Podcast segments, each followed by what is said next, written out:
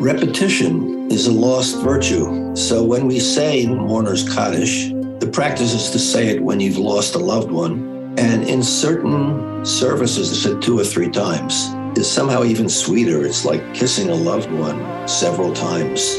This is In Good Faith, listening to first-person experiences of faith and belief. On In Good Faith, it's our privilege to hear stories and accounts from believers told in their own words. Our hope is to listen with an open heart, celebrating the power of faith and belief and what those stories mean to the ones who tell them.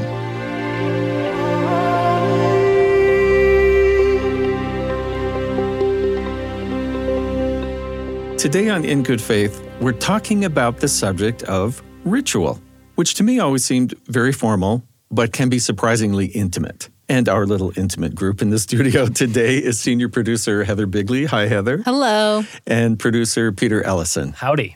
One of the most surprising and intimate experiences I had this year was in June in Germany at the centuries-long tradition of the Oberammergau Passion Play.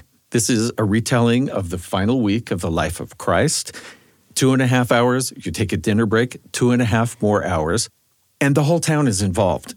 We'll hear from the guest later who actually played Jesus for the second time in his life in this play, Frederick Mayatt. And I have to say that the moment he came on stage in that Passion Play, I was there with just 3,000 other people in the audience, so that sounds like a huge, not intimate experience. And the first appearance of Jesus in the Oberammergau Passion Play is the moment he rides in on the donkey. The stage is filled with the actual townspeople waving palms.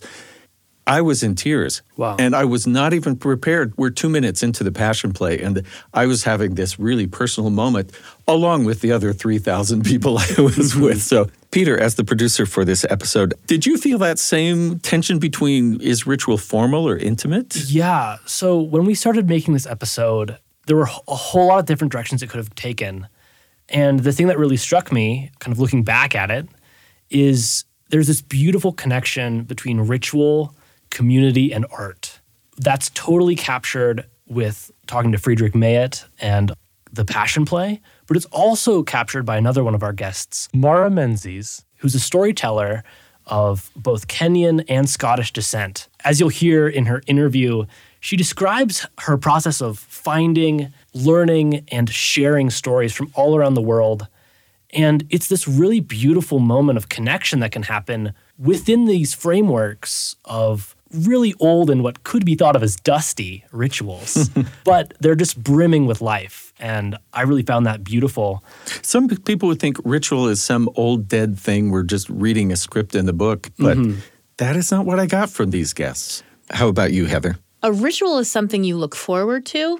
It's something that you have expectations about, and then in the middle of it, you know how it's going to go, but it may change. And then afterwards, you can look backwards to it. And so rituals don't have to be esoteric. They don't have to be confusing. They don't have to be formal and removed. They, in fact, can be something that we invest a ton of emotion into. And our investing that emotion is what brings us closer to the whole point of the ritual. I love what you just said about how They're kind of these acts of familiarity. We talked with Howard Wettstein, who is a Jewish philosopher. He recognizes how his tradition could be conceived of as old and dusty, and he talks about the book that's been kept for thousands of years. But the way he spoke about ritual was in the same breath of these are habits and patterns that are just like the ones I have constructed with my wife over 40 years. And it's the same feeling there. Right. And that's the relationship that rituals can nurture with God. And it can be so practical, as high-minded as it is, and we'll get some of that with our guests. But our first guest, Aaron Rose, is in internships for international students here at BYU, helping them acclimate to a new country, sometimes a new language and traditions.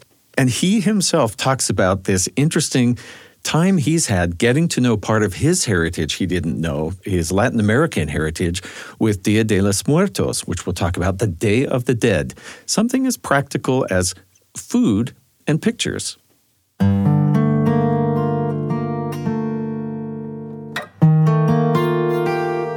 So my mom was Mexican-American. She passed about 2 years ago.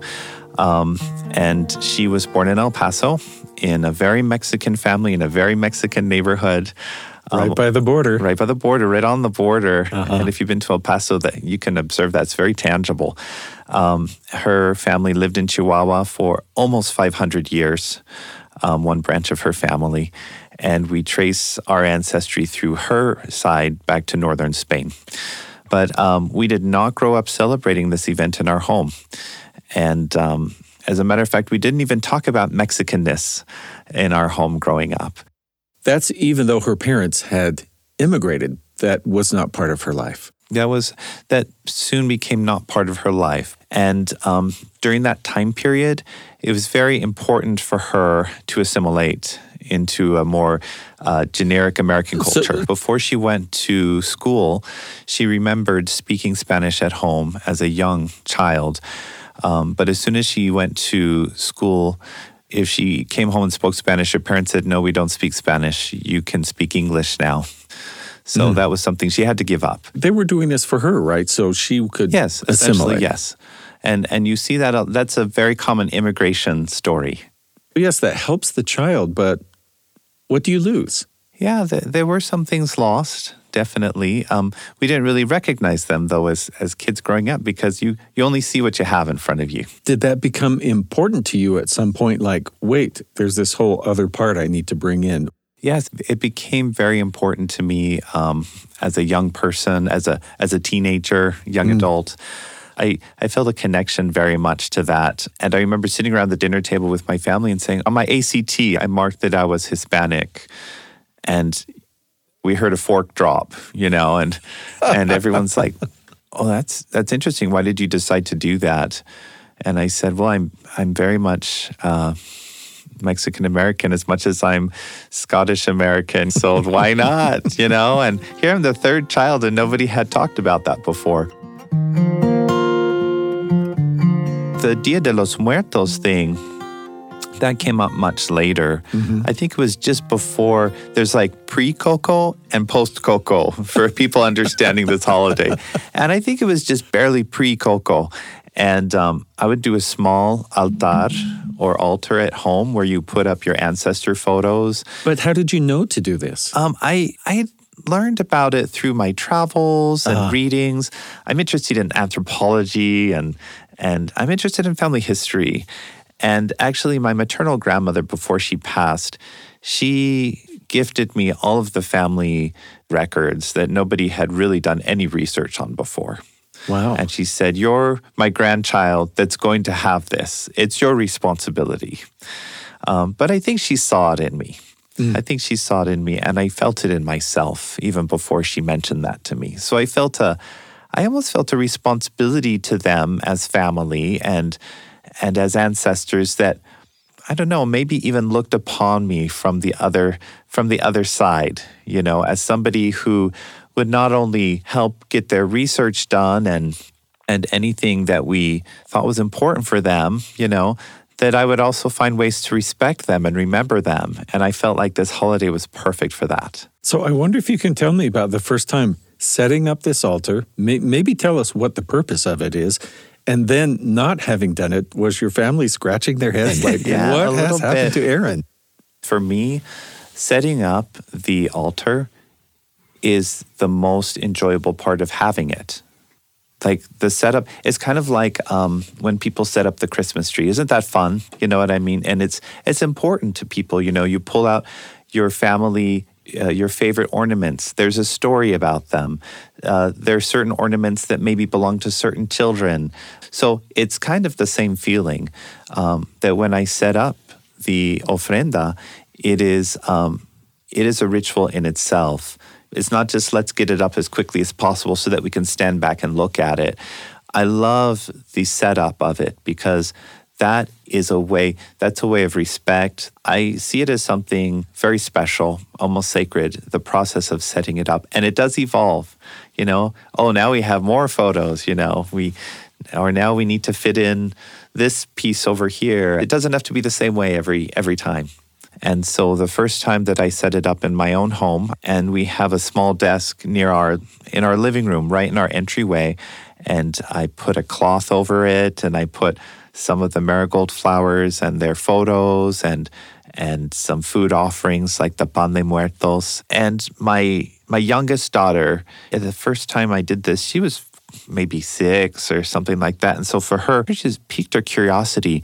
I think ritual really piques young people's curiosity. And so she helped me do this. And she actually drew some special little illustrations that she felt represented Dia de los Muertos. And we hung up the cut paper, the papel picado, and the ritual of the action of placing the cloth and placing the photos in a certain way and putting the food. That was like almost a sacrament in itself to remember them and to see them. And then I would pull my daughter back over and say, okay, do you remember who they are? This is your great-great-grandmother. Do you remember her name? And I do it every year. I'm like, tell me who they are. Do they look forward to that now? I always look forward to it.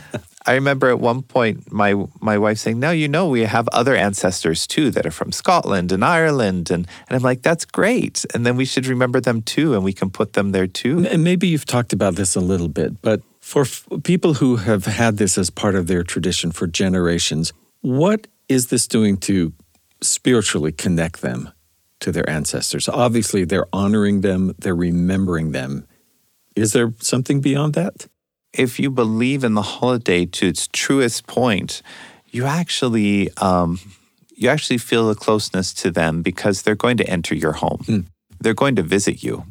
In the U.S., we have holidays where magical people visit us. Santa Claus, the Easter Bunny, And I'm not trying to make a mockery of the Dia de los Muertos tradition or any tradition, but if we can teach our kids that Santa Claus visits us every Christmas, then why can't some people celebrate Dia de los Muertos and also say that their actual ancestors, who are actual family of them, come to visit them in their home? Yeah. It's kind of a really special thing that I think can make people feel connected to them. Does it make you feel different about yourself to feel connected to people you came from or to have an ancestry? Oh, it makes me feel so rich. It makes me feel so full. It makes me feel that I know them. I feel like I know them. I really do. Thanks to Aaron Rose for speaking with me about his experience with learning about and then physically doing, the ritual of the ofrenda during Dia de los Muertos. That really got me thinking about little traditions in my own family. Like there's this special jello salad that not many of us like, but we have to make it because Grandma made it. It's called Golden Glow. Email me for the recipe. You'll be glad you did. What's fascinating about Aaron is his personal tradition inspired him to work with a group of academics here at BYU, and they now host an annual Dia de los Muertos celebration for the campus community. This is In Good Faith. We'll be back with more in a moment.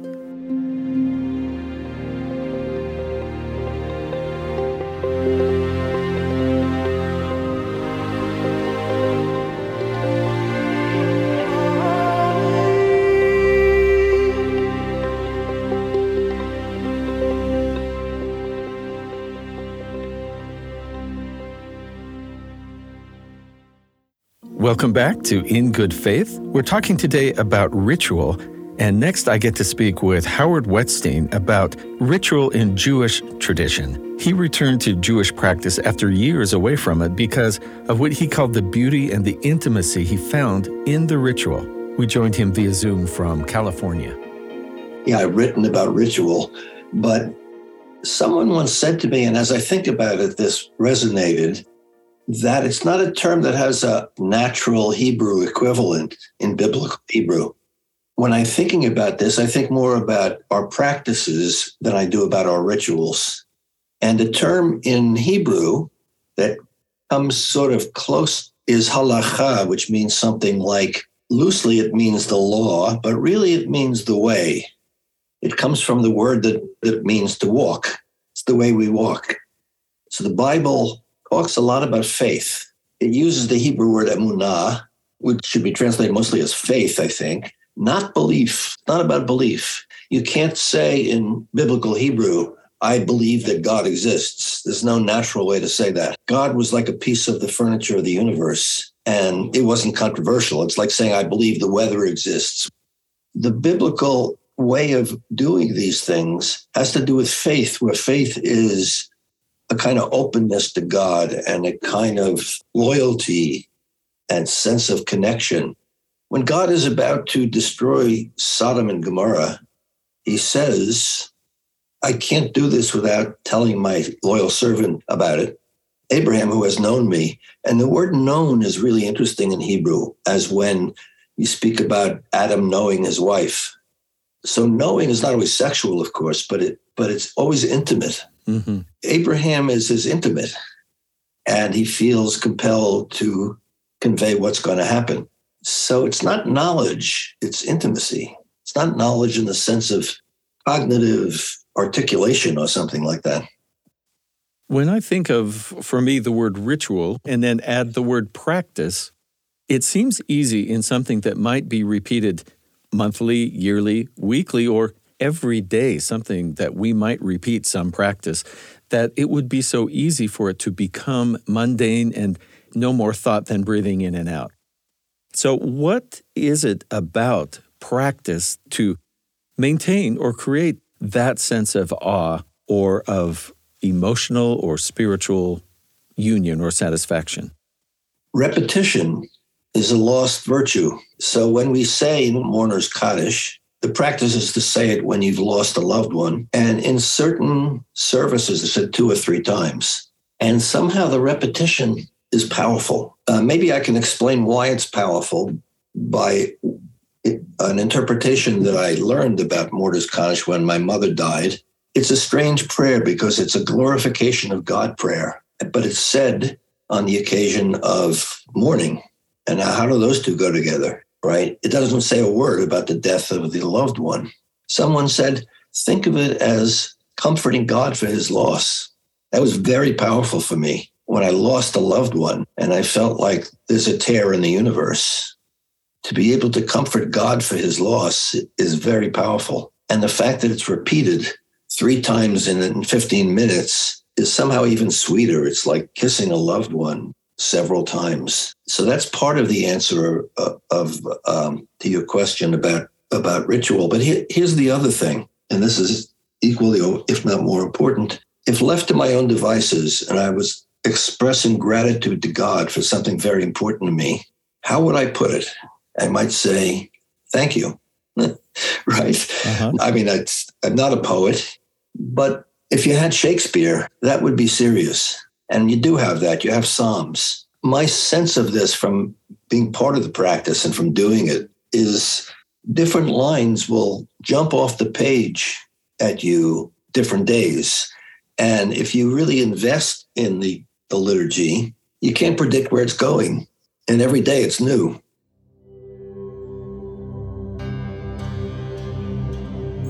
So I was in the same synagogue in Jerusalem I was talking about before with this wonderful rabbi. And there's a practice on the Sabbath of having 3 meals, a big meal at night and a big meal for lunch the next day, and then a smaller meal in the late afternoon as the Sabbath is going away. He would do this every week, and he'd have a group meeting in the synagogue, whoever wanted to come, and they'd sing and eat a little bit. And talk. And it was very beautiful. The light would be going, it'd be getting dark, and Jerusalem's magical. And we're sitting in this room where the lights aren't on and it's getting darker and singing.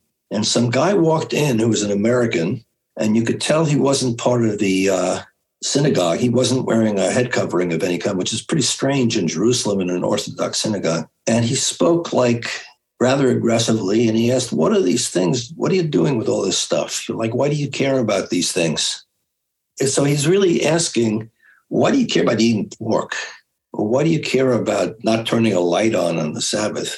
So the rabbi's answer was, it's the way we express our intimacy. And I thought, after about a year of thinking about this, that it's a little like a domestic arrangement with a long-term husband and wife, where you develop all kinds of ways of expressing your intimacy and caring maybe nicknames, maybe little gestures, maybe things you take care of. And from the outside, they look meaningless, like that's not a big deal, right? But in the relationship, it's a really big deal. And so he was saying some of these practices that aren't about justice and stuff, but little practices that you might think are arbitrary, they're the ways we express our intimacy. That rings so true to me. With my wife and I, just our own little rituals that have never been spoken, but have just appeared over the decades, that if they stopped, we would wonder what was wrong. Right. Now, the craziness of my tradition is that it's all written down in a book of rules. Va'ani, sefilosi lecha Adonai, es ratzon, Elohim berov chasdecha, aneni be'emes yeshecha. It's a poem that starts with, and I, my prayer, to you, O God. I, my prayer, to you, a time of wonder, maybe it means favorable time, I'm not sure. God, in the magnitude of your loving kindness, answer me. So it's aligned with a lot of, like good poetry, with a lot of things that don't exactly come together into a sentence that you could make a request of. But in our synagogue, the rabbi gave a translation of it. And I thought, no, you're missing the poetry, right? It isn't like that. It can go lots of different ways. So poetry allows us to strive after God in a way that a straight sentence wouldn't do. Because if you translate that, it becomes, let this be a favorable time for my prayer or something like that. That's the kind of thing I would say if you asked me to talk to God, but it's not what Shakespeare says. The word Lord, the word that gets translated as Lord in our Bibles. So in Hebrew, they say Adonai. Adonai is really just an ordinary Hebrew word. It means Lord, like my Lord in English, in England or something, right? But in many contexts, the term Adonai, which is a Hebrew, you could spell it, it's a Hebrew word, replaces the tetragrammaton name of God. Is that a familiar concept, the tetragrammaton? It's used in place of it to avoid frequent repetition or having to pronounce the name of God? In a way. The Bible uses this four-letter word as a name of God, but the vowels that occur in the Hebrew, it's kind of not pronounceable. It's like very incoherent. So we have this name of God that we don't know how to say it, right? And the history or the stories in history are that the leader of the priests on Yom Kippur in the Holy of Holies would say the name out loud. But no one else could ever say it, okay? Now, we don't know how to say it, and we wouldn't want to say it if we knew how to say it, right? But the practice has become to substitute this ordinary word, Lord, with a capital L, right? Mm-hmm. Think about this. There's all the difference in the world between praying to someone by name and praying to someone, dear Lord. It's a whole different feeling. The second one is more formal. It's less intimate. I sometimes think it's a little like having a father-in-law who says, call me by my first name, but doesn't tell me what it is. In this prayer, Adonai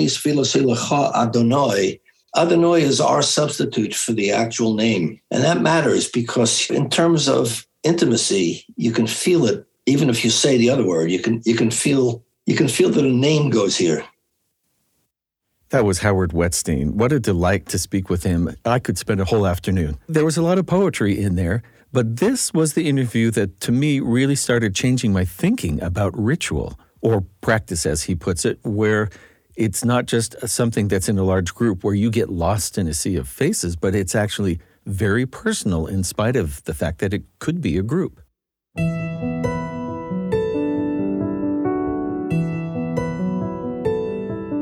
Next, we turn to an interview with Mara Menzies, a storyteller initially born in Scotland and then raised in Kenya, who now travels the entire world to share stories from Europe, Africa, and the Caribbean.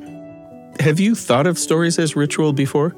I think when you say storyteller in Africa, I automatically think, that must be like a real formal experience. She brings that out, but she also lets us know, no, stories are rituals in all cultures to help us learn.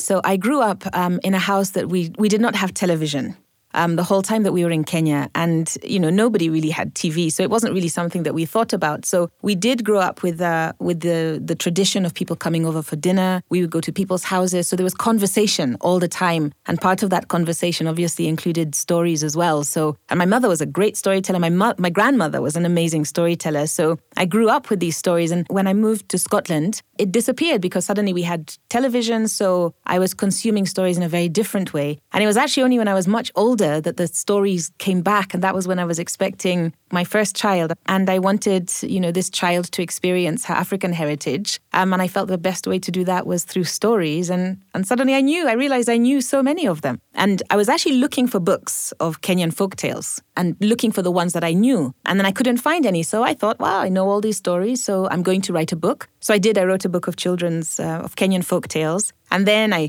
printed 1,000 copies and I started to sell them. And my friends and family bought them, and I still had 900 and something, that particular story. And so I would hire halls and I would tell the story, invite people to come and hear the story in the hope that they would buy the book. But I never read from the book. You see the children's faces and their eyes would open wide with wonder. And so you would always tell the story in a different way. And then... Do you see, when you travel, stories that are part of ritual? Yeah, there are different ways that people introduce the story. So in Kenya, for example, we say Hadithi Hadithi, which means story, story. And if the audience wants to hear the story, they say hadithi njo, which means story come. These sort of introductions to story is about gathering people, and, you know, we are now centered in the story. And then it's about a relationship between the storyteller and the audience. It's not a performance in the way that we sometimes describe it now. It's really a sharing, because the way the story is going to be told is absolutely going to be influenced by whoever is sitting in front of you. So in terms of the ritual of story, you know, it's a recognition that something is about to take place between two or more people. And then the way the story unfolds, there's almost an expectation of involvement. And sometimes when cultures have stepped outside of that storytelling tradition and practice and ritual, they become very fearful of it. You know, they don't sit in the front row because, I don't want to be chosen. I don't want them to pick on me. And it's not about being picked on. It's part of that sharing. It's part of that ritual. It's a live event that would never be the same way twice. Never. Because of the stories that you tell, you make use of stories from different African faith systems or traditions. And I wonder if you could tell me about some of those. So, of course, in Kenya, we have about 44 different ethnic groups. And these are very different. It's not just that the dialect changes, it's whole languages change. Everybody has their own cultural beliefs, their own faith systems. And so, you know, for example, the Gikuyu, they have the god is called Ngai. And there's the creation story of the mountain, and the cows were brought down. And then there's Mumbi, who is the mother of the Gikuyu. So there are 7 different Gikuyu. It's broken down into sort of sub-tribes. So she is the mother of all of them. And then her daughters ended up spreading out, and they were the mothers of each group. And then my mother is from the Baluya people, who are very much on the west coast, close to the Ugandan border. And so they have their own. So you find different ways of retelling these stories. As I began to develop as a more professional storyteller, and you go to different festivals and you're traveling around and you're hearing more stories, then I started to hear the stories of the Orisha from Western Nigeria, from the Yoruba people. And I was in Cuba a few years ago, and I encountered Santeria for the first time. And Santeria is this fusion of Catholicism and Ifa. And then I discovered the journey of these stories is as interesting as the stories itself. So for the Yoruba, who have Ifa as their faith system, I guess the closest I can describe is like the Greek gods. You know, you've got the creator at the top, Oludumare, and then you have the Orisha. And there are hundreds of Orisha, the Orisha of war, the Orisha of children, the Orisha of disease, the Orisha of beauty, and so on and so forth. During the transatlantic slave trade, when they were taken from Nigeria to the New World, they were not allowed to practice their faith. So what they did is that they hid the Orisha behind the Catholic saints.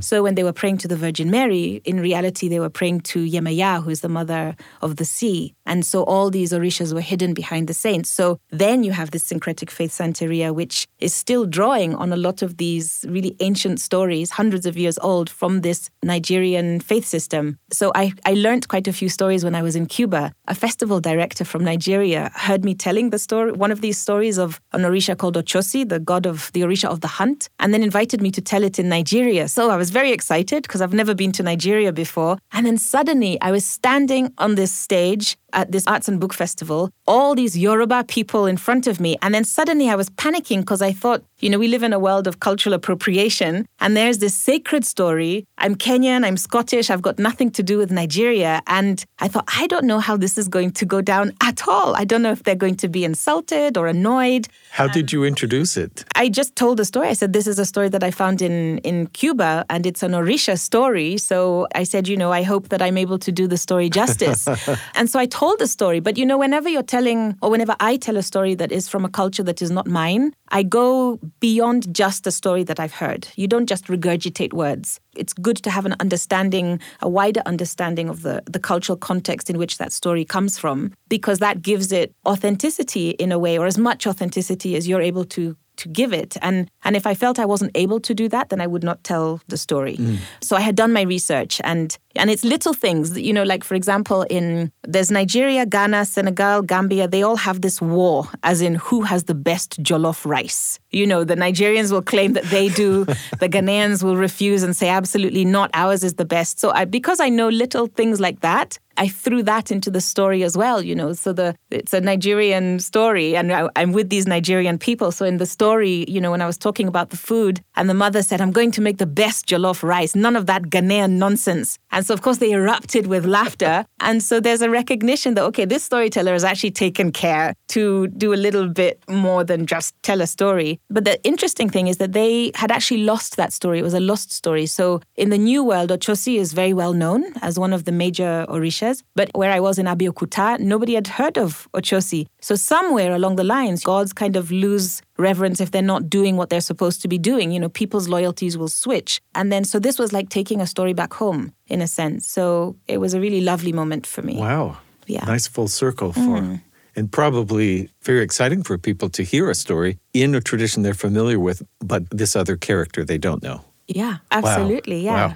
And, I really think that people need to understand the power of story and the value of story, because whatever situation we're in, stories are the things that give us the tools to get us out of any difficult situations, any family difficulties, whatever our economic situation is. These stories actually do have huge power to help us reconsider and reevaluate where we are, and maybe give us advice in terms of how we can get ourselves out. It's not just about this is what happened. It's human relationships and connections, and everything about how we live in this planet and how we move across the planet is rooted in something far more complicated than we can understand. So my grandfather was a messenger boy for the district commissioner, and the Luya people, it's a girl is a girl like a cow is a cow.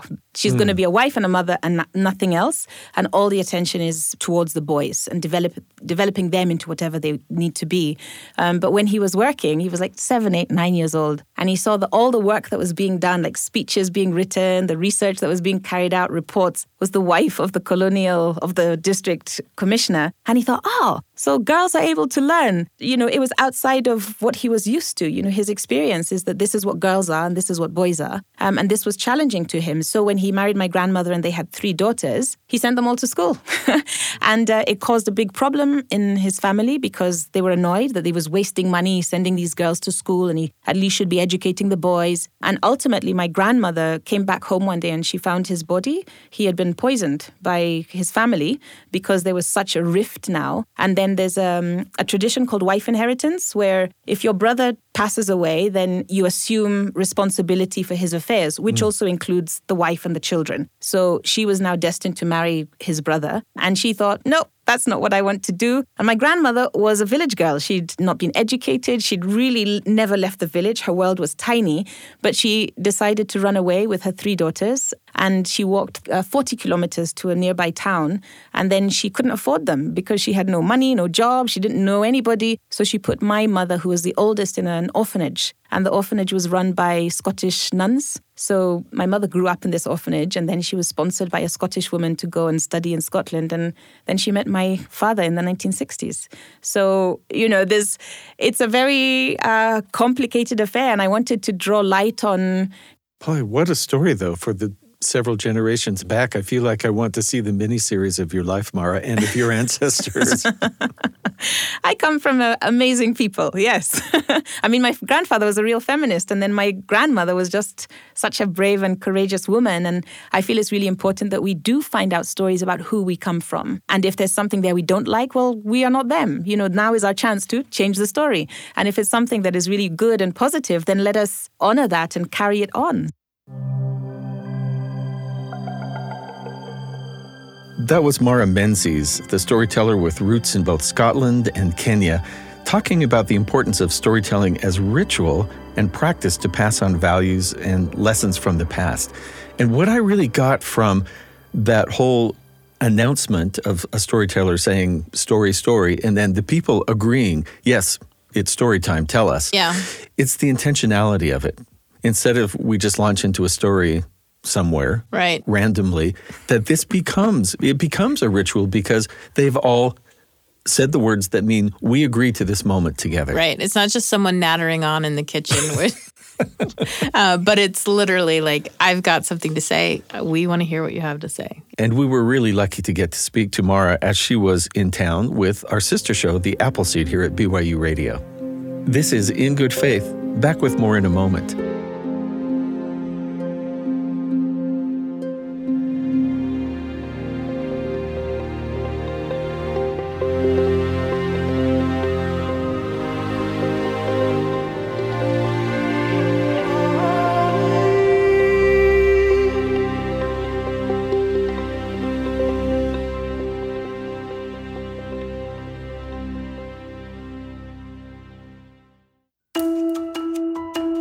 Welcome back to In Good Faith. Today's episode, we're talking about ritual. Our last interview today is with Frederick Mayatt, an actor who has appeared in 3 productions of the Oberammergau Passion Play, first as St. John, and in the 2 most recent productions, as Jesus. He is also an art director and media officer for the Volkstheater in Munich. Frederick talks about how a ritual can strengthen a community. In this case, not a congregation, an entire village whose life is built around this once-a-decade Oberammergau Passion Play. And he tells us how it all began. It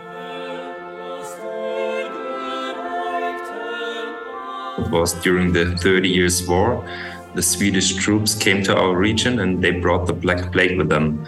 And there was one man in a neighbor village working. He went home to see his family and he brought the Black Plague into the village. And so within a few weeks, we assumed that 1/3 of the population of Oberammergau died in 1633.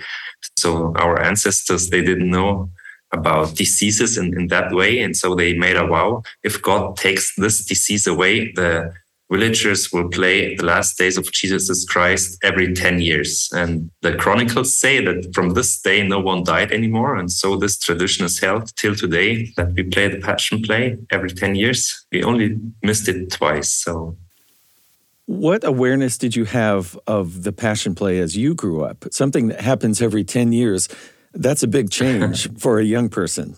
If you grow up in Oberammergau, the Passion Play is always a big issue because it's something so special and it's so important for the community and in the village. When I grew into the Passion Play, I was a young grown-up, and that was a very special time for me, the first time participating in the Passion Play. Are you aware of your ancestors back through the years being part of the Passion Play and how long your family has lived in the area? So my great-grandfather, he moved to Oberammergau in 1890. He was a teacher at the local wood-carving school because Oberammergau is also very famous for the wood-carving. So my father is also a wood-carver. So my family always has been in the Passion Play, in the choir. My grandmother has been in Passion Play, but I was the first person who had like a major role in the play. So when I was playing in 2000, Disciple John, and when I got this role. In 2010, you played the role of Jesus for the first time. And is this something people audition for, like they want a particular role, or everyone just shows up and the director picks who will do what? The director, it's Christian Stückel. He did some auditions always, but it's more for those who are younger because he knows the older ones very well. And so he has auditions for the 30 years old and younger. So there you can go and you can talk and you and you learn some text. Sometimes it's a Shakespeare text or something, and so he sees if you can speak in a good way, if you have a good voice, if you have talent in acting. But it's not an audition that you say, today we are looking for Jesus, tomorrow we look for Judas, and the next day for Mary. So it's not like this, because it's, if you want to take part in the Passion Play, you fill out a form 1 or 2 years before the Passion Play is, because if you're born in Oberammergau, you're allowed to take part in Passion Play, or if you live there for 20 years. So this is why almost half of the population of Oberammergau is involved in the Passion Play. So we have 5,000 inhabitants in the village, and round about 2,400 were in the Passion Play. And so the director has to make the cast. And you're not asked if you want to play Jesus, and you're not asked if you want to play Mary or another role. The director makes the cast, and then there is one day when the cast is announced publicly in front of the theater. And that's, of course, a very special day. Everyone is really excited. Oh, who will play the big roles? Who will be in the choir? Who will be the disciples? And for me, I never had the wish to play Jesus. I was so close to those persons who portrayed Jesus in the Passion Play in 2000. And I had so much respect of this role. And I never imagined myself being on stage in this role. And I was really surprised when I was elected for the Passion Play in 2010. And I was very happy and proud. But when I woke up on the next day, I felt also a lot of pressure on my shoulders, you can imagine. Right. And yes. Of all the characters to play, I was curious if you feel any pressure to live a really good life outside of the play, because people will say, oh, this is the guy playing Jesus. You live in a village, you know everyone, and you know stories of everyone. And I always try to live a good life. And so, but in Oberammergau, it's like sometimes when you go to a barbecue in the evening, then you sit next to a Caiaphas, you sit next to a Pilate or to a Judas, and someone is a high priest. And so it's very common in our village. So it's not, sometimes you don't even talk about which role you have or which role you have, because it's so clear. It's more when you go outside, when you meet people in Munich or elsewhere, they're really interested and they have a lot of questions about and how it is. But in the village, it's quite normal. That is a huge ritual for the village, that so many people are involved, and that the entire world, people are coming from everywhere every 10 years. Do you feel like the life of Oberammergau is built around that? Yeah, definitely. So after 400 years of Passion Play in Oberammergau, it is somehow in our DNA. And I saw this year with my two boys, the older one, he was 8 years. He was the servant at the Last Supper. The younger one, Lorenz, he's 4 years old. And how they grow into this and how they take part in the community of Oberammergau, and how they suddenly talk to older ones and they have friends. They are perhaps 5, 6 years older. And so you see how important the Passion Play for our cultural life in the villages. And of course, it's only every 10 years, but also in the years in between, we do a lot, and we have a rich cultural life in such a small village. So our conductor, Markus Zwink, he works a lot with the choir. He has several choirs, and with the orchestra. The director, Christian Stückel, he starts theater with the youngest ones in the village. And he does Christmas plays with the 6, 7, 8, 9 years old.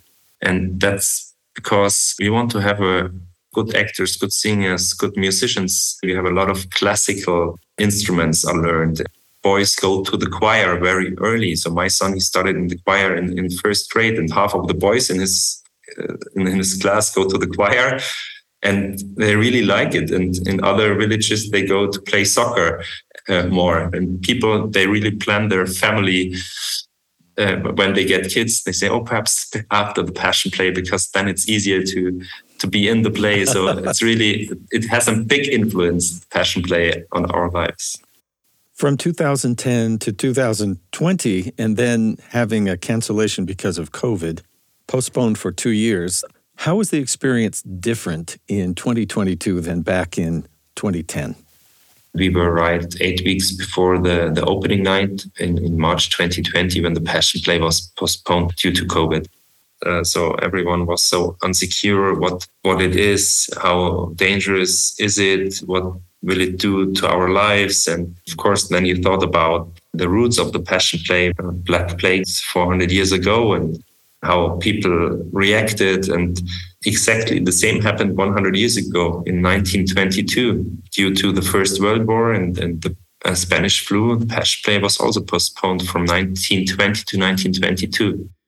And for me, compared the Passion Play 2010 to 2022, it was, of course, I was older. In 2010, I played Jesus the first time.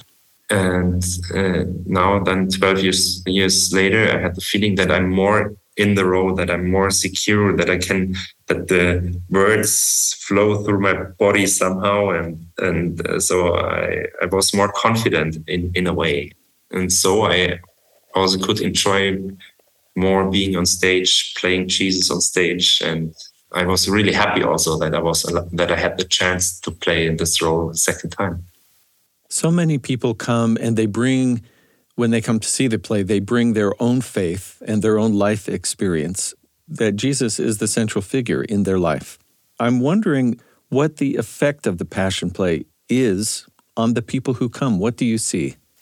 Yeah, that's the pressure I had in 2010 when I was elected. I would think about, oh, everyone comes to Oberammergau and everyone has his own view on Jesus in his head and how you can fulfill this, and it's not possible. And then you think, oh, how can you show God on stage? That's not possible.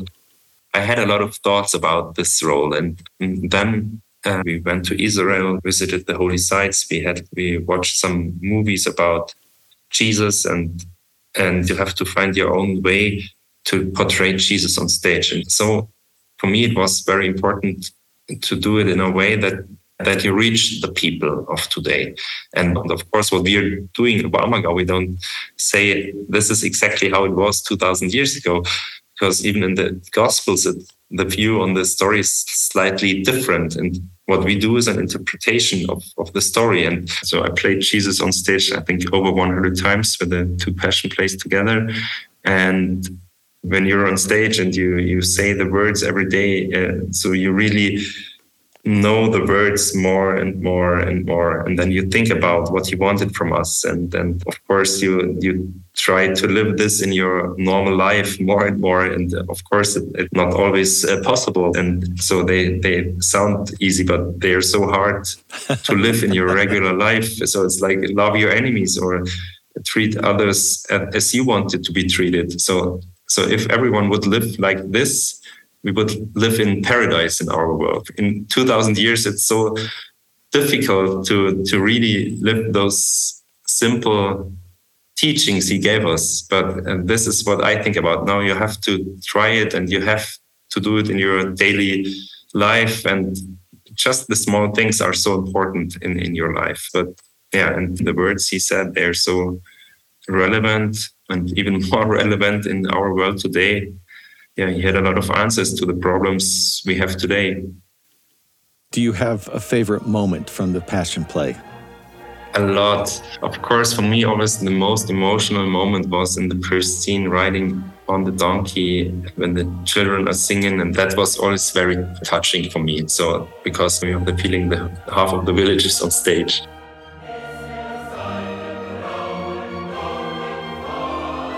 Once again, I have to ask myself how something as big as 3,000 people in an audience and hundreds of people and horses and camels and sheep on stage can feel intimate. And yet it did in this Passion Play. And in speaking with Frederick, the idea that this whole community of 5,000 people is bound together because they do this every 10 years. And at least 50%, 2,500 people in the town are either on stage or running the technical aspects or in the orchestra, the choir, feeding all the people who come every day, a new group of 3,000 people. He really talks about it as a moving and a binding moment where everybody is bound. This is what we do here in our town, and this is who we are. And I think we all have these little moments. This is who we are. There's a very common ritual in my tradition. It's a type of sacrament, or communion. And the way it's done is pretty utilitarian in the sense that it's a simple ceremony done by ordinary people in ordinary clothing. There's not very much pageantry or like celebration. And that's confused me for a long time. But I think something that I've learned over the course of working on this episode is I can let the ritual fall away and see the person behind it. And it becomes an interaction between a community and between this community and God. It's not just clothes or special cloths. There's something behind that. How do I feel that essence or that spirit in me? One of the things I love that Wettstein kept saying was, you know, if I were just to say thank you, or if I were just to say this, I would say, meh. But Shakespeare or the Psalms, we have all this beautiful language that's been written for us that we can use ourselves and that, in fact, teaches us how to say in a really beautiful way, thank you, or I need this, or you are my God and I praise you, right? You know, my husband is Korean American, and when you're passing something, especially in certain rituals, when you're passing something as a younger person to an older person, you use both hands. And it's a sign of respect, and it's a sign of love, right? When I first started emailing with Howard and, you know, reading his work, I was expecting a lot of philosophy.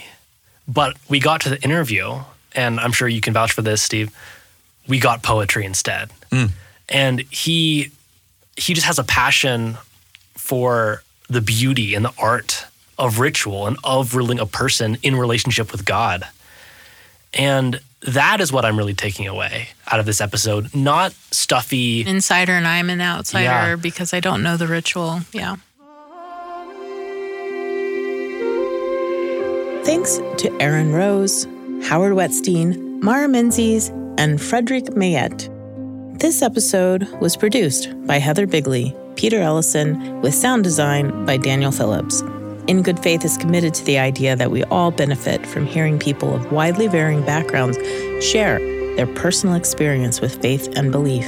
In fact, we think people with such experience deserve some of our best listening. And if you enjoy the show, be sure and leave a comment or review where you get your podcasts and help spread the word. You can find us on Twitter at In Good Faith Pod or on Instagram and Facebook at In Good Faith Podcast. In Good Faith is a production of BYU Radio.